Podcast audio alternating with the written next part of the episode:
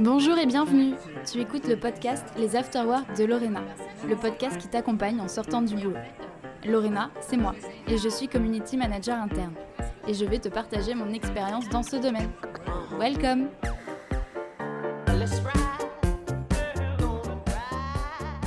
Bonjour à tous et bienvenue pour ce nouvel épisode de votre podcast Les Afterworks de Lorena. Pour les nouveaux qui nous écoutent, je me présente un petit peu.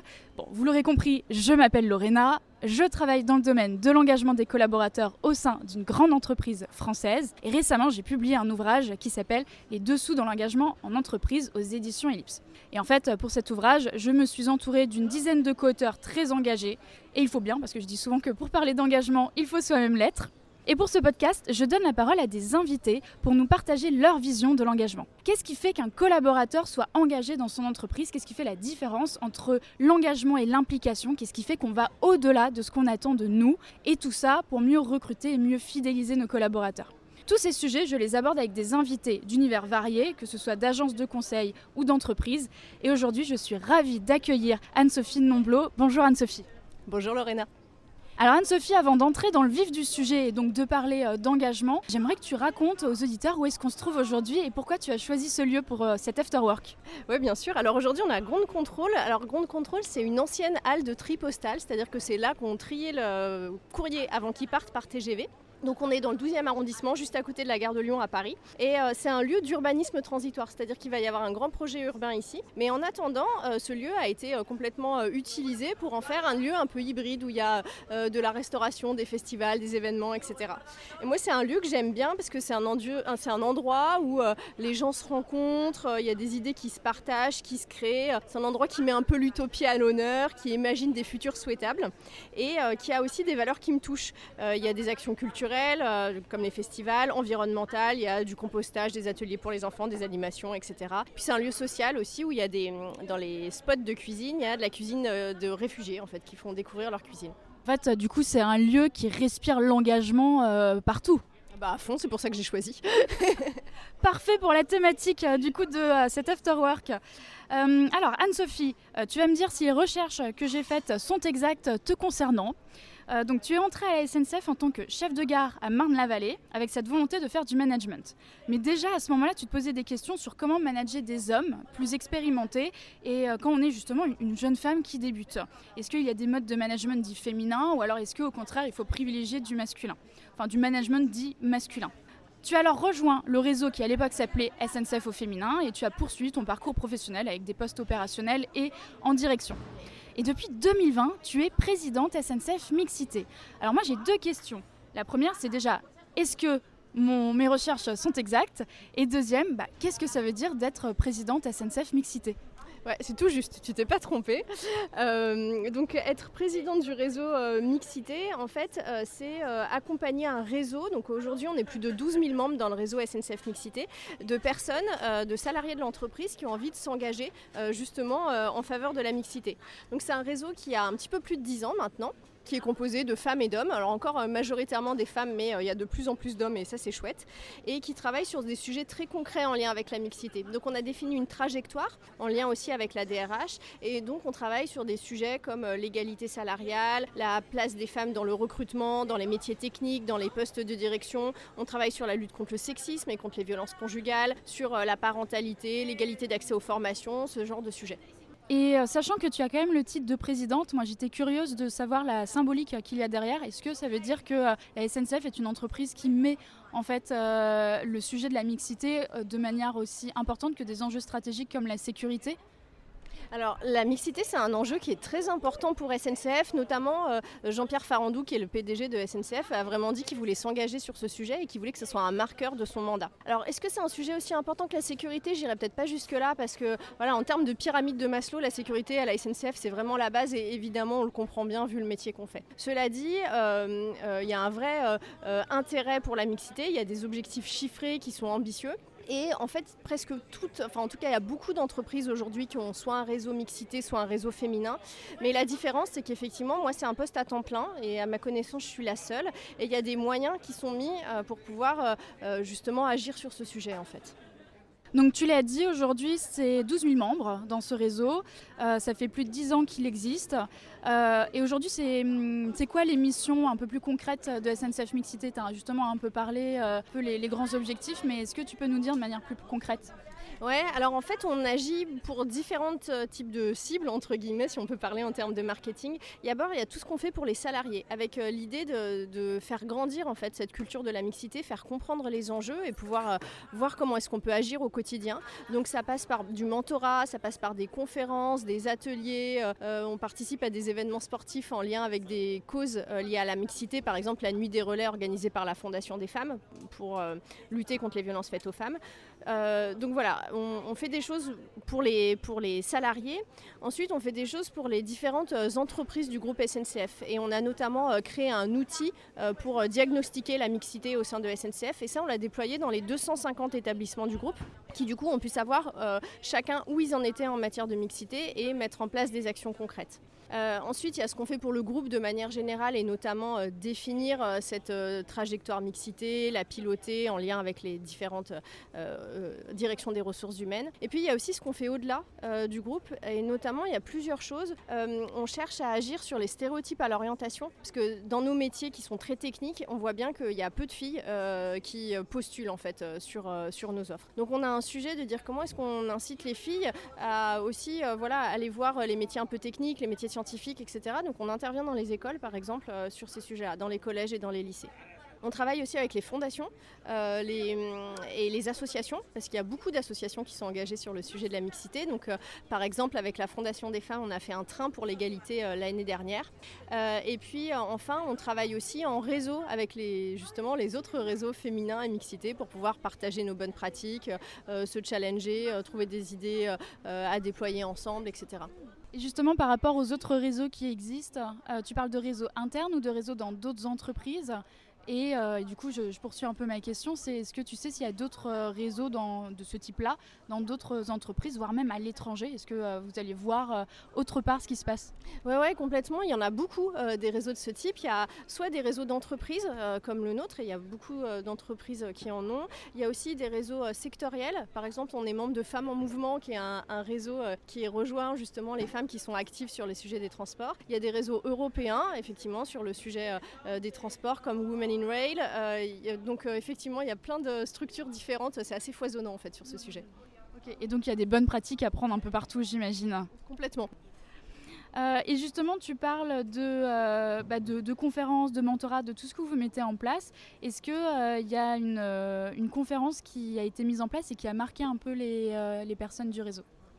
Il y en a plusieurs. Euh, moi, je pense à une conférence euh, qui, m'a marqué. On a fait une conférence avec euh, le juge Durand qui, qui préside la Civise, en fait, qui est la qui est le comité interministériel euh, de lutte contre l'inceste. Et on peut se dire que c'est un sujet qui est un petit peu loin de la balle euh, par rapport à la mixité, mais en réalité, euh, souvent mixité et parentalité sont des enjeux liés. Et donc il est venu parler du rôle de la civise, du tabou de l'inceste, des conséquences que ça pouvait avoir pour les enfants qui étaient concernés et les enfants qui deviennent adultes. Et je t'avoue que cette conférence, elle m'a, elle m'a bouleversée en fait.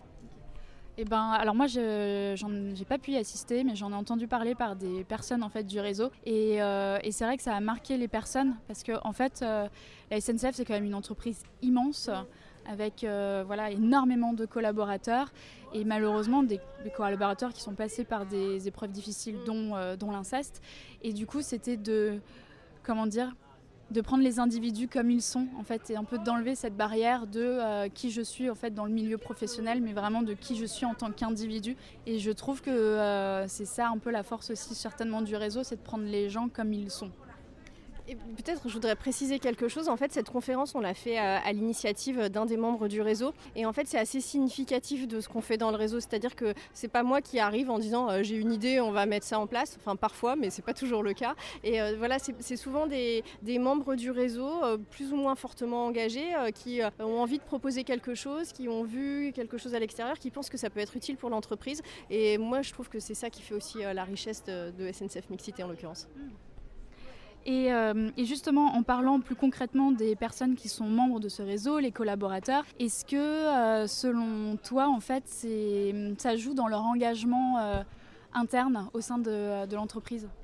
Ouais, alors c'est pas selon moi parce qu'en fait on l'a mesuré. Euh, donc euh, dans le cadre de SNCF, il y a une grande enquête qui s'appelle C'est à vous qui mesure l'engagement global des salariés. Et euh, ce qu'on voit, c'est que les salariés qui sont membres d'un réseau comme SNCF Mixité, comme la fondation SNCF, etc., ils sont aussi plus engagés dans l'entreprise de manière générale. Alors je ne sais pas dans quel sens fonctionne le lien de causalité. Est-ce que c'est quelque chose de circulaire? Est-ce que c'est parce que les personnes sont plus engagées qu'elles vont aussi s'engager dans un réseau comme SNCF Mixité? Ou est-ce que c'est le fait d'être membre de SNCF Mixité qui va faire grandir leur engagement pour l'entreprise de manière générale. Ça reste à, à investiguer, mais en tout cas, il y a un lien euh, direct entre les deux. Et une autre question là qui me vient, c'est que je me dis, parce que là on a parlé de l'engagement des collaborateurs, donc, mais qui font déjà partie de la SNCF, etc. Est-ce que euh, tu penses que euh, avoir un réseau de ce type pour une entreprise, aujourd'hui ça peut être un filtre pour les futurs candidats qui vont choisir en fait telle ou telle entreprise pour candidater et rejoindre une entreprise en fonction de ses engagements, de ses valeurs? Alors on le sait, le salaire reste un critère euh, numéro un, ça, ça n'a pas changé. Mais justement, moi j'imagine que les engagements, que ce soit sociétal, écologique ou autre, peut être une sorte de pré-filtre dans la candidature de quelqu'un. Oui, ce qu'on voit en fait, c'est que le, rapport de force entre guillemets entre euh, l'employeur et le candidat euh, a évolué euh, dans les, dans les dernières années. C'est-à-dire que avec de, de, moins en moins de chômage, les candidats ont de plus en plus de choix. Donc effectivement, il y a des sujets de base comme la rémunération, les conditions de travail, etc. Mais chacun et chacune peut de plus en plus choisir une entreprise qui a du sens pour lui ou pour elle, qui partage ses valeurs, qui, où la personne trouve que cette entreprise est utile à la société, etc. Et effectivement, dans le partage des valeurs, il y a les enjeux RSE de manière générale. Et euh, effectivement, il y a de plus en plus de candidats qui sont sensibles aux valeurs de diversité de l'entreprise et, à, cette notion assez fondamentale qui est euh, est-ce que je vais pouvoir être qui je suis vraiment euh, au sein de l'entreprise en fait? Est-ce que je vais être obligé de jouer un rôle ou est-ce que je vais pouvoir voilà, être, être, qui je suis vraiment? Et je pense que le fait qu'on ait un réseau SNCF Mixité ou une association comme GAR, qui, est l'association LGBT du groupe, ben, c'est des marqueurs forts que bah oui, tu peux être être une femme dans les métiers techniques à la SNCF, euh, oui, euh, tu peux être gay et euh, t'épanouir dans ton boulot, etc. Et je trouve que c'est important. Et, du coup, moi, je me pose encore une question, tu vois, par rapport à tous ces enjeux un peu de société, parce que dans le livre du coup que j'ai écrit, il y a une intervention de Marion Dariotor qui vient de l'agence The Arcane, et en fait, elle explique que la posture du patron, en tout cas du PDG, a changé aujourd'hui, notamment par rapport aux crises en continu qu'on vit, et que aujourd'hui, on demande souvent des patrons, bah, que pensez-vous de la crise écologique que pensez-vous euh, euh, de, la crise euh, en Ukraine, etc., enfin de la guerre en Ukraine, et justement que pensez-vous, mais que faisiez-vous en fait pour ça? Et la question que je me pose, c'est que est-ce que justement les entreprises aujourd'hui doivent, entre guillemets, c'est presque un devoir, se positionner sur des grands enjeux comme ça, et peut-être comme l'égalité entre les hommes et les femmes, pour bah, accompagner les collaborateurs ou, les guider sur ces sujets? En matière de RSE, on parle souvent euh, du triangle de l'inaction. En fait, c'est le fait que euh, entre euh, les politiques, l'entreprise et les citoyens, chacun se renvoie la balle de la responsabilité et de bah, moi j'aimerais bien, mais en gros il faut que les autres le fassent à ma place en quelque sorte. Et en fait, sur les enjeux de mixité, ça fonctionne un peu de la même façon. Et moi je suis convaincue que en fait il faut que tout le monde s'y mette. C'est-à-dire que sur les enjeux de mixité, il faut que les citoyens s'en saisissent. C'est par exemple le cas des fondations ou de tout ce qu'on peut faire à titre individuel sur ces sujets-là. Euh, il faut que les politiques s'en saisissent euh, et, c'est de plus en plus le cas. Il y a eu, euh, voilà, sur les sujets d'égalité femmes-hommes, il y a eu l'index Pénico il y a quelques années, il y a eu la loi Copé-Zimmermann si on revient plus en arrière, il y a eu la loi Rixin. En fait, il y a de plus en plus d'obligations en lien avec l'égalité professionnelle qui pèsent sur les entreprises. Et enfin, les entreprises, alors soit elles perçoivent ça comme une contrainte, et en vrai, elles n'ont pas le choix. Hein, de, de, toute façon, qu'elles soient d'accord ou pas, en réalité, en termes d'égalité professionnelle, il y a de plus en plus d'obligations légales, euh, juste pour que, voilà, que tout le monde ait les mêmes chances, ou bien elles considèrent que c'est une opportunité de transformation, euh, une opportunité d'être plus juste, une opportunité de, performance économique aussi, parce que ça a été prouvé, et du coup elles se saisissent du sujet et, euh, elles mettent des actions en place. Et, si on revient plus précisément, en tout cas au réseau de SNCF Mixité, quel est son plus grand défi à venir, s'il y en a un ou s'il y en a plusieurs aussi? Plus grand défi du réseau, euh, je dirais, c'est euh, d'embarquer tout le monde. En fait, la particularité euh, des réseaux comme le nôtre, c'est que c'est basé sur les personnes qui ont envie de s'engager là-dessus. Et du coup, on va apprendre ces personnes qui ont un peu envie, et puis on va leur proposer des choses, du contenu, des actions, etc. Mais il y a aussi des gens qui ne s'engagent pas sur ces sujets-là parce que des personnes qui ne sont pas convaincues, qui ne voient pas forcément leur intérêt, etc. Donc un autre plus grand défi, je pense que c'est de réussir à embarquer tout le monde. Tu vois, quand on traite de sujets comme, comme le sexisme, si tu as des managers notamment euh, qui ne euh, sont pas convaincus que c'est important de lutter contre ça, bah, du coup ils vont pas prendre de mesures là-dessus, ils vont peut-être avoir euh, des biais en matière de recrutement, en matière de promotion, etc. Donc en fait on ne peut pas se, contenter seulement des personnes qui sont motivées et engagées sur ce sujet en fait. Et justement, tu parles ouais, de montrer l'intérêt pour l'ensemble des collaborateurs. Et du coup, pour les entreprises, c'est quoi l'intérêt pour les entreprises d'avoir un réseau mixité? Il y en a plusieurs. Euh, déjà, de manière générale, euh, sur pourquoi est-ce que c'est important d'agir sur la mixité, je vais, faire une réponse pas trop longue, mais euh, moi j'aime bien dire que c'est un enjeu à la fois de justice, parce que c'est juste normal que les femmes et les hommes soient traités de la même manière. C'est un sujet de performance, je te le disais, il y a plein d'études qui montrent que notamment plus les instances de direction sont diverses et meilleures sont les décisions qu'elles prennent et meilleurs sont les résultats, y compris le cours de bourse d'une entreprise.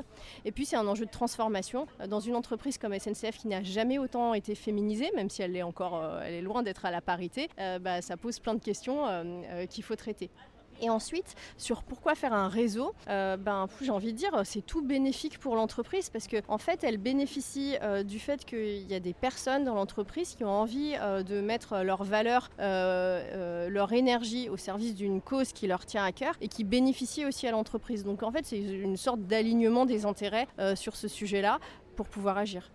Et pour poursuivre euh, l'action, en tout cas, euh, est-ce que tu... Alors peut-être l'action, je ne sais pas, mais peut-être euh, le fait de se, se renseigner sur tous ces sujets, est-ce que tu as, tu as des contenus à partager, des lectures, des choses que tu écoutes, des choses que tu regardes, que tu souhaiterais partager aux auditeurs?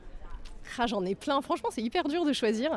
alors déjà moi une de mes références de base c'est un podcast qui s'appelle Les couilles sur la table qui est un podcast de Victoire Tuaillon euh, qui parle des masculinités. Et franchement, j'ai découvert énormément de choses et j'ai pris conscience de beaucoup d'enjeux euh, grâce à ce podcast. Et en fait, j'ai envie aussi de te parler d'un autre, euh, autre ouvrage qui, alors, qui n'est pas tout à fait un sujet de mixité, mais qui, à mon avis, est très lié au sujet de l'engagement. donc, c'est un livre de Marcel Mauss. Marcel Mauss, c'est un anthropologue qui a écrit L'essai sur le don. Alors, il l'a écrit, je crois, au tout début du XXe siècle, donc il n'est pas, pas tout neuf. Mais en gros, qui constate, donc lui il est anthropologue, et en fait il constate que dans toutes les sociétés, euh, il y a un système de dons et euh, euh, répond au don le contre-don. Alors je t'explique pour, être, pour être bien clair. Par exemple, aujourd'hui tu me fais le cadeau d'être interviewé dans, ton podcast et merci pour ça. donc, donc tu me fais un don, je le, reçois et donc je te remercie. Et plus tard, à un autre moment qui aura rien à voir, je vais faire un contre-don. C'est-à-dire que je sais pas, je vais lire un truc qui m'intéresse et je pense que ça va t'intéresser, je vais te l'envoyer ou je vais t'offrir un café ou je ne sais pas, on verra et donc en fait, euh, de cette notion de don contre don, euh, créer un lien. C'est-à-dire que comme il y a un décalage temporel entre le moment où tu me donnes quelque chose et le moment où je te donne autre chose, c'est dans euh, ce décalage que se crée en fait le lien social. Et quand on parle d'engagement d'entreprise, je pense qu'il y a vraiment quelque chose qui se passe à ce niveau-là. C'est-à-dire que soit on peut considérer que le contrat de travail, c'est quelque chose de très, comment dire, commercial, c'est-à-dire que euh, euh, tu me donnes euh, une rémunération et je te donne des heures de travail correspondant à cette rémunération, soit je vais considérer que je peux donner à l'entreprise et que l'entreprise peut me donner. Typiquement, en étant membre du réseau SNCF Mixité, je vais avoir l'occasion de, je sais pas, développer des nouvelles compétences, de rencontrer des gens, etc. Et je peux considérer que c'est quelque chose que me donne l'entreprise et je vais avoir envie de donner en retour et de mettre de l'implication, proposer des actions euh, rencontrer des gens et faire bouger les choses, etc. Donc euh, tout ça pour te dire que je pense que c'est une notion qui est assez importante euh, dans le sujet de, l'engagement, que j'ai d'ailleurs expérimenté moi-même parce que j'ai été intrapreneuse en fait dans le cadre de SNCF Mixité. j'ai créé avec des collègues la boutique Eco, qui est un site d'économie circulaire au sein de SNCF. Et le fait de pouvoir le faire, je l'ai vraiment perçu comme un cadeau de l'entreprise et qui m'a donné envie d'en faire plus, de faire différemment. et, et c'est pour ça que je suis devenue présidente du réseau en fait. Ok, et quand on parle de ça, de don contre don, euh, qu'est-ce que ça veut dire dans, pour SNCF euh, Mixité? Est-ce que c'est quelque chose que vous étudiez? Est-ce que c'est quelque chose auquel euh, vous allez penser à mettre en place des actions? Je ne sais pas. non, on ne l'a pas étudié en tant que tel, à part ce que je te disais tout à l'heure sur la mesure de l'engagement des salariés. Mais c'est peut-être une idée, je vais regarder ce qu'on peut en faire. En tout cas, bon bah je, on se donne rendez-vous pour un café, c'est ça, pour plus tard? Dernière question, euh, Anne-Sophie. Euh, c'est jamais la plus simple, souvent, que je pose euh, aux personnes qui viennent devant ce micro. C'est en gros, SNCF Mixité, si tu devais faire un peu son portrait chinois en lui donnant une couleur, une image, un personnage, ce que tu souhaites, quelque chose qui te vient à l'esprit, qu'est-ce que ce serait et évidemment pourquoi? C'est vrai que c'est une question qui n'est pas facile. Euh, j'ai envie euh, de dire que pour moi, ça serait euh, une œuvre collective en fait. Quelque chose d'assez monumental, parce que je pense qu'on peut faire quelque chose de vraiment fantastique au bout, mais où chacun vient apporter une petite pierre, une petite touche, et il y a certains qui vont être les maîtres d'ouvrage, et puis d'autres qui vont juste apporter une petite touche de peinture, et c'est pas grave, chacun en fait amène ce qu'il a envie d'amener, l'amène au moment où il a envie d'amener, et tous ensemble, ça fait bouger la société. Bon bah ça va en fait comme question. La réponse est parfaite. Euh, on arrive à la fin euh, euh, de, cet afterwork. Donc moi je tenais vraiment à te remercier Anne-Sophie parce qu'on aurait pu continuer encore longtemps. C'est des sujets passionnants. je tenais à te remercier très personnellement parce que grâce à toi j'ai pu mixer deux choses qui moi m'intéressent beaucoup, c'est-à-dire l'engagement de collaborateurs et qu'est-ce que ça veut dire, et des valeurs profondes que sont la mixité et l'égalité entre les femmes et les hommes. Donc merci à toi. je te dis à bientôt. À bientôt pour un café du coup. Exactement. Euh, et, surtout, à vous tous les auditeurs, bah, merci pour votre écoute et on se dit à très bientôt pour un nouvel épisode. C'était les Afterwork de Lorena, le podcast qui t'accompagne en sortant du boulot. Merci pour ton écoute et on se retrouve au prochain épisode. Et n'oublie pas de t'abonner à ce podcast pour être averti de sa sortie. Salut